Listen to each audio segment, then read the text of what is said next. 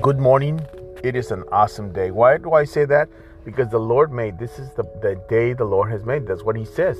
That's what makes it awesome. We're alive. We're not going to be here forever, people. This is not our home. We're, we're just going, just passing through. Don't make this your home. Our home, our citizenship is in heaven, the Bible says. You can have a great day today, not letting the things of this world weigh you down. Amen. To encourage you with the verse this morning is Psalms 19, verse 7.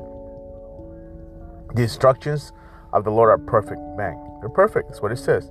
Reviewing the reviving the soul, the decrees of the Lord are trustworthy, making wise the simple.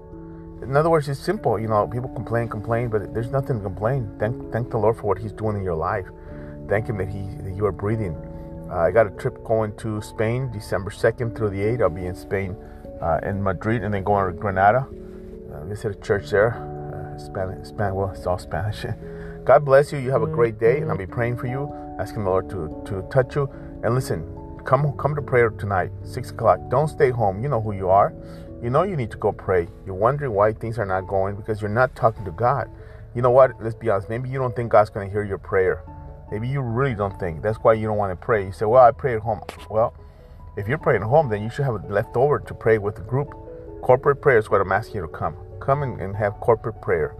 Amen. God hears you wherever you're at, in the woods, wherever you're at. But when we come two, where two or three are gathered, you say with one, where two or three are gathered, there I'm in the midst. So you come out to prayer, uh, be blessed, trust the Lord, and I'm praying for you. God will touch you. Have a wonderful day. Be blessed. Get up, man. Just get up. Stand and fight. You're going to hear that. Stand and fight. Have a blessed day.